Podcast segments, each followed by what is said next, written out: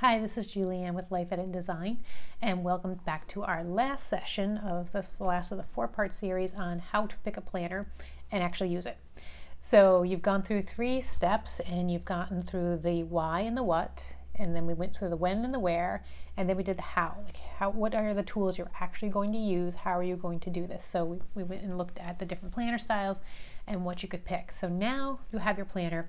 Question is, how are you going to use your planner? How are you going to be able to stick with it so that you don't wind up with just a start and nothing else? Again, remember, I have forgiveness, have grace. You can change your planning styles as you learn a little bit more about yourself and adapt to what works for you. So, first thing when it comes to planning is go back to that when and where column because that was a very important column. And when you want to stick with planning, if you have a pretty specific when and where, you want to build upon that actual location and time.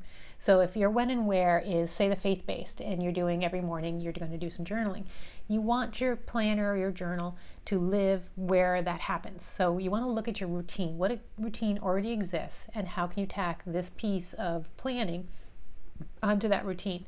So you're going to say, okay, my planner and a pen are going to live right next to my coffee cup, or wherever you sit down and have your morning tea or your morning coffee, if you're going to be journaling in the morning, that's where you want it to live. So it's part of the routine. If you're going to do nighttime journaling, it should be right next to your bed or wherever you end your night. If you end, you know, sitting in front of the TV for a few minutes, have your pen and your journal right there. It should live there. You shouldn't have to go and get it. That's one of the things that kind of trips people up is the when and the where will determine kind of where that planner should live so that it makes it easy. You want to tack on to an existing routine and just be adding that piece to it so that you can stick with it consistently. And you may also want to have a tracker that just, again, if you're my personality type, um, you like to check the boxes, you might want to have a tracker just so that you can kind of make it a habit. You, if you're tracking something, you're bringing awareness to it and you're able to stick with it a little bit better so that you want to be tracking every day that you've done your faith journaling or every day that you've done your, your nighttime journaling. That's one of the things I'm tracking actually in my planner right now is because I I know how beneficial journaling is, but sometimes I get lazy, and even though the journal's next to my desk or right next to my bed, I don't always pick it up. So I started tracking it. And as soon as I started tracking, I'm like, I'm not going to break that streak. I want to make sure I'm checking that box because that's what works for me. That's what motivates me. So you want to tag it onto a routine and you want to find something that motivates you if you're that type of person. If you're really into having that box to check, then a tracker is a good way to kind of get that into your routine and make it part of your day. So tracking onto routines is very important. The other thing is you want to be making these, um, adding these pieces uh, slowly.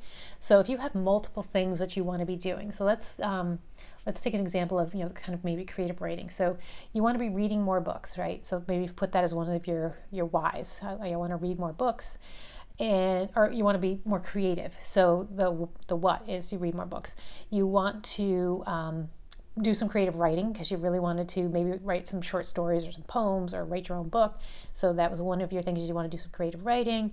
And you also want to um, maybe do some storytelling, some scrapbooking. So that's kind of all in that creative writing space. So you want to be reading it, you want to be writing it, and you want to be kind of documenting your life in a storytelling way. So maybe some of those are three of the different things. And you, you have a planner, you have your creative planner, you have a writing journal, um, and maybe you have a book list if you try to add all three of those all at once, it's going to be too much.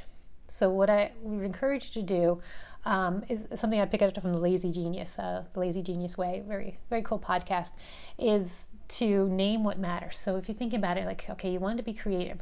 Of those things, those three things, the storytelling, scrapbooking, the writing, creative writing, and the reading, which one really gets your creativity going?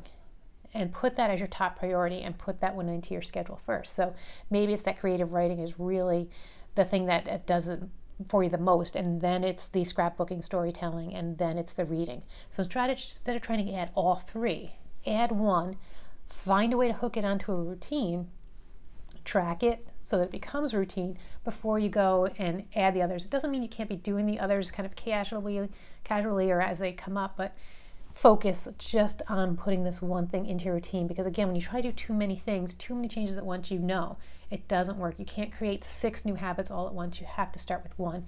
And using a planner and being disciplined actually is a habit. If you don't make it a habit it will never happen.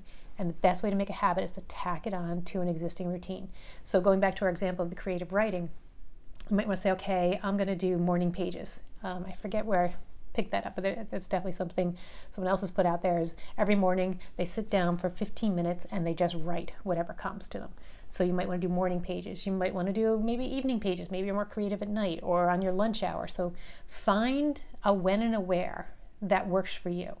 So find that time of day and something that cues that routine. So, okay, when I go for lunch, I'm going to have my creative writing journal next to my lunch box or in my car if I happen to go in my car and eat my lunch there or you know, I pick up from my desk and I grab my writing journal and my lunch and I go sit somewhere. And that's so those they're paired together. So you want to kind of get an established routine and attach your planner to that routine. So if you get up in the morning again, right where that wherever you have your morning cup of coffee, your journal is already there. You didn't have to go get it. It's there. It's waiting for you. You're ready to do your morning pages. However you want to tackle this, think about what routine already exists that you can tack onto. So, say it's you know you really just want to get more organized, and it's the to-dos, and it's you know your appointments. How are you going to make that because it's all day long? So the when and the where is a little bit harder for you to figure out. That's where you need to break this down into pieces, like what's the most effective. So my when and the where every night, I take this planner and I sit down and I make it part of my nightly routine. So you have a routine, you, know, you brush your teeth, right? You wash your face. I sit down with my planner. I've tacked it onto that part of my routine. And I sit down and I look at, you know, I pick up my phone, and check to see if any appointments have changed on my Google Calendar, make sure they match what's on my paper page, and then I look at my to-dos and I say, okay, you know, what what am I going to stick here? There are the things I didn't get done today, and I make that part of my night routine.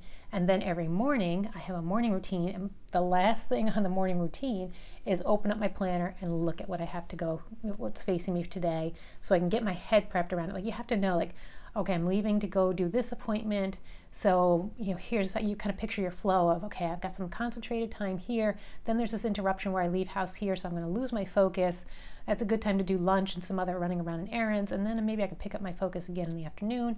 So you, you just go through that whole mental process. So in the nighttime, you're just making sure that the sheet is accurate, it's got everything on it. And in the morning, you're mentally rehearsing your day to see how it's going to flow for you, where your creative times are, where your work blocks are going to be, where you're going to be scattered, and it's better to do mindless errands, um, how much time you're going to have to prep for dinner if it's going to be an issue for you. That you do in the morning.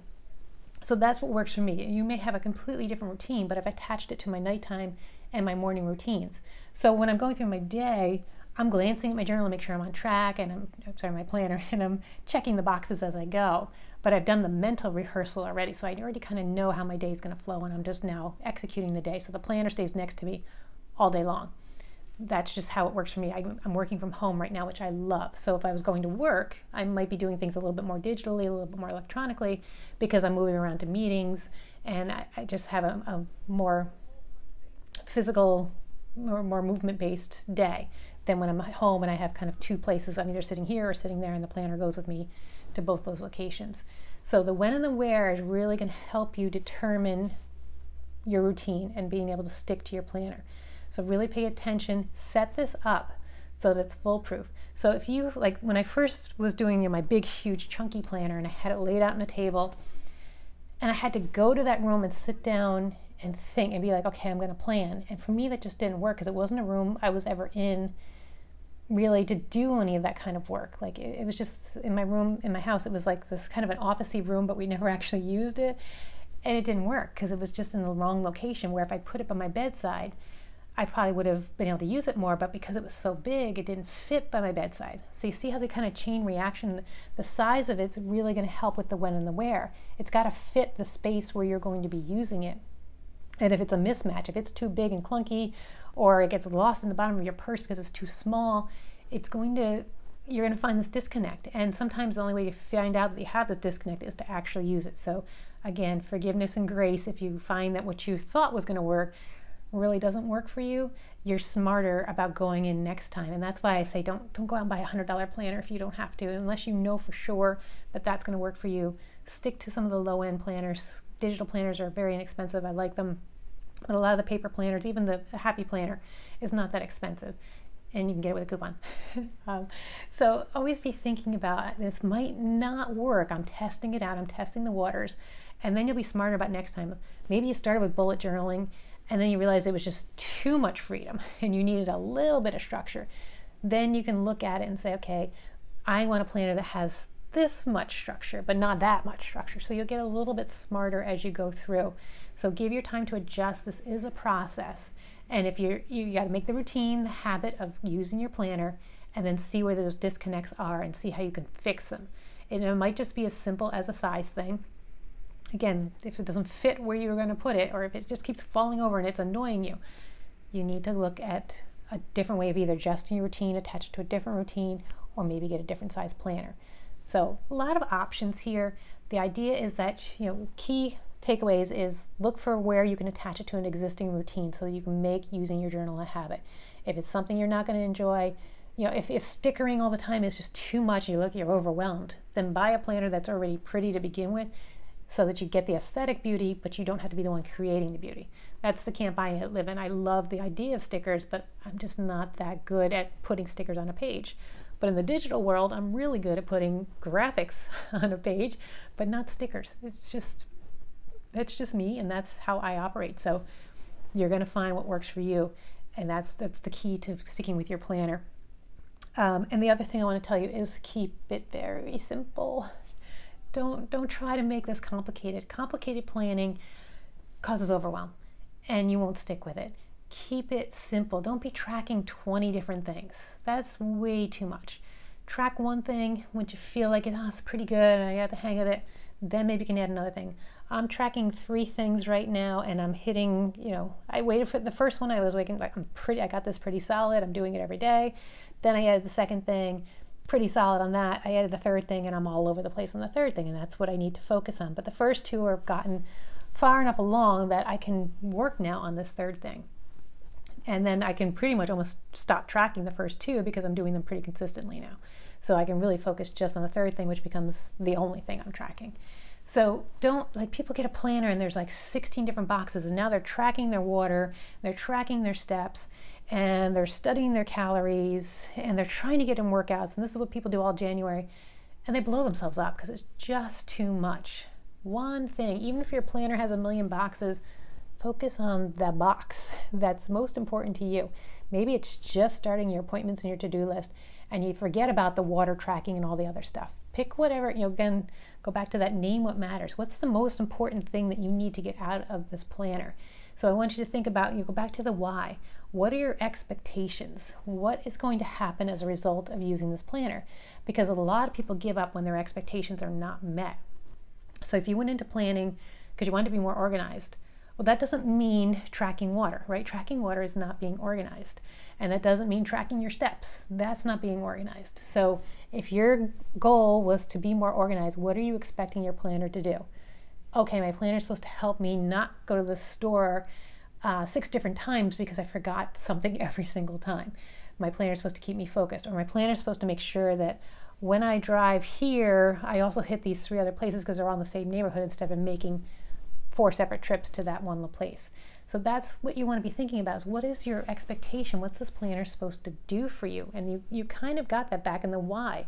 It's what you sat down originally and said, why am I getting a planner in the first place? Well, people tend to forget and they just buy the planner and then they, they kind of go by whatever the person who designed the planner thought it should be doing and they go off on that route. And that's not how you use a planner. So say you, your planner is all about health and fitness and you bought a planner tailored to health and fitness and has all these boxes. That doesn't mean they're the right boxes for you, and it doesn't mean you want to track all the boxes at once. Name what matters. What is the most important thing for you to get healthy? Maybe the most important thing is making good meals. And so you say, okay, I'm just going to focus on meals. And if, if using a planner is a good way for you to track your meals, then use your planner just for that. It should live in the kitchen. It should live where your, your food is. It should be live where you're making the choices about what you're going to eat. It shouldn't be living in your car because that's not going to help you. And like say, yeah, let's go let's stick with the healthy eating. The the thing I like about the disc bound, the ring bound, and the, even the digital is that you can put a page in and then take it out and take it with you. So you could say, here's my meal plan, and then you can just either hole punch or whatever, attach a page or a post-it note that has your grocery shopping list. And then you can take that with you to the store. So it lived with your planner, but it was portable enough that you just had to take that piece and go to the store. Or if you're using a digital planner like GoodNotes, they have an app for your phone, or you can even screenshot the page on your planner and take that with you to the store. So be thinking about your home might be in the planner, but it has parts that you can then take with you.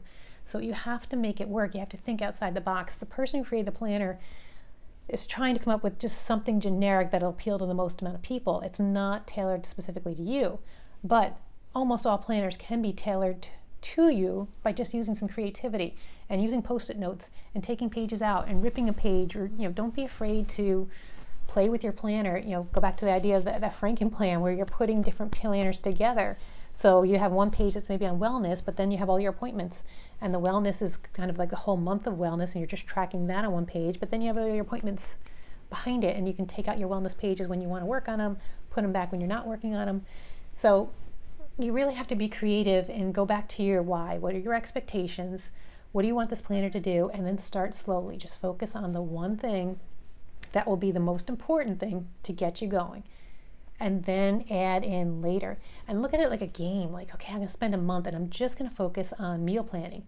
And then once I feel like I've really got that, the next month, yeah, the first thing I'm to do is meal plan. But now I can start to say, okay, I'm to layer in calorie tracking maybe or something like else like along those lines so that you're you're slowly to build because Rome wasn't built in a day right you got to give yourself some time to adjust it because if you try to do too much you will not make it a habit and you'll just get frustrated and you'll just blow up and that didn't work you have goals you have expectations that your, your plan is supposed to do for you and so in order to do that you have to be slow and methodical and simple do not try to do all those boxes all at once. You know, I think some of those planners are really pretty that have these life planners and you can budget and you can do all these great things within the one planner. It's overwhelming. You, you just, and some people really feel like the perfectionist people, I can't leave that page blank. I can't leave that block blank. If there's a budget section, I needed to have filled it out. No, give yourself time. You got 12 months. So work on one piece at a time. Keep it simple so that you can actually stick to it attach it to a routine until it becomes a habit and stick with that and then layer on slowly. Okay? And don't be afraid to change. That doesn't mean you're giving up, it means you're getting smarter about what your needs are and what's going to work for you. So, you've got the why and the what, you got the when and the where, and then we did the how with the tools. So now you've got a lot of different things in your arsenal, and you want to think about what's the best thing. Remember, hybrid planning definitely works. Like I put my lists out on Trello. So I have lists with nested lists. So like with my big, big projects, like say, you know, all my planners that I'm going to make this year, they're living out on Trello already. And then there's checklists. So I have a I have a list of all the planners I'm making for quarter one, and I have a list of all the steps that go into each planner, and that lives out there. Trello is great for lists. And then I just check in with Trello and I pull the to-dos onto my paper calendar. But I have to know Trello is here, paper planners here. I have to know the connection between the two and I have to be able to regularly look at that. So you, as you start to have multiple pieces, if you go into this hybrid world, you have to be very clear about what lives where and when does one interact with the other. So if you're using Google Calendar, when does it interface with your paper plan calendar? Once a week, you go through, check your appointments, or once a night, you go and see if anything's changed. You have to be able to connect those hybrid pieces and don't get too confused. Don't have Todoist over here with your to-do list and Google Calendar over here, and your paper calendar over here, and then you have Trello going over there, and you're like, oh, what, what, what, what information is where? I'm getting all confused. simplify, simplify, simplify. Keep it very easy. If you're doing hybrid, make sure that they're very clean and clear. This goes here, this goes here, this is the connection between the two. Simple. Do not overcomplicate things. Don't add in other layers. If you're not ready for Trello and project lists and things like that, skip it. Use a piece of paper and stick it in your planner, punch it, hole punch it, add a digital insert into your digital planner. Keep it simple. Don't add in a lot of bells and whistles until you've kind of built your muscles, your planning muscles, and then you can start to add a little bit more complexity in the hybrid world. But keep it simple. I love the whiteboard for my menu planning. It's so simple. And like when I go to the next month, I look first before I erase. I'm like, um, what am I going to keep here? Because there's some things I have to keep. I don't have to rewrite them because they make sense for the next month. So every um, Monday is breakfast for dinner. Well, if I feel like it's still a good idea for the next month, I'm going to leave breakfast for dinner. I'm going to have to do it over. Simple. I don't even have to rewrite. So that's what you're looking for is How simple can I make this? You don't want to make it complex. How simple? Keep stripping it down, stripping it down, stripping it down. That's kind of how this this works. It's not about complicated, beautiful, you know, complex plans. That won't work. You really want to keep it very, very simple so that success for you. So I hope you've gotten enough tips out of this. Um, I know we're running a little bit long, so I'm going to wrap it up here. But this is how you plan. So I'm going to have a lot more planning tutorials. You know, look forward to a whole brand new year of tips and tricks um, and some other things I've got up my sleeve. Again, be a subscriber if you're not already a subscriber. That's how you know when I'm putting out a series like this. That's how you know when I have coupons. Uh, hint, hint, if you're not already a subscriber, there is a free coupon coming or a free planner coming your way in January. So you might want to be a subscriber now. Um, and also, just a plug for the big sale is still going on, the huge uh, end of the year annual sale, depending what time you watch this. Um, it's going to be going on through mid December. Um, actually, I think I'm going to make it right through uh, Christmas, Christmas Eve, so it'll probably go through the 25th. Um, so, depending on when you watch this, the big sale might be going on. It's the mega bundle sale. And it is every planner in my shop, all the note pages, all the blank uh, notebooks, everything in my shop, over 50 planners for one price, in one bundle, and you get it all. So these are all project-based, goal-based. I don't do dated planners. There's one dated planner in there, and that'll probably be coming down pretty soon because it's a academic year planner. But dated planner is not my thing. They're all goal-based, project-based, idea-based. They're really fun. Um, so check it out on lifeditanddesign.com or go to my Etsy shop, which is again Life Edit and Design. So I hope I will see you as a subscriber. I hope you enjoyed this video. Check out the sale. That's all I have to say for today. Go out and have fun planning, and I'll talk to you next time.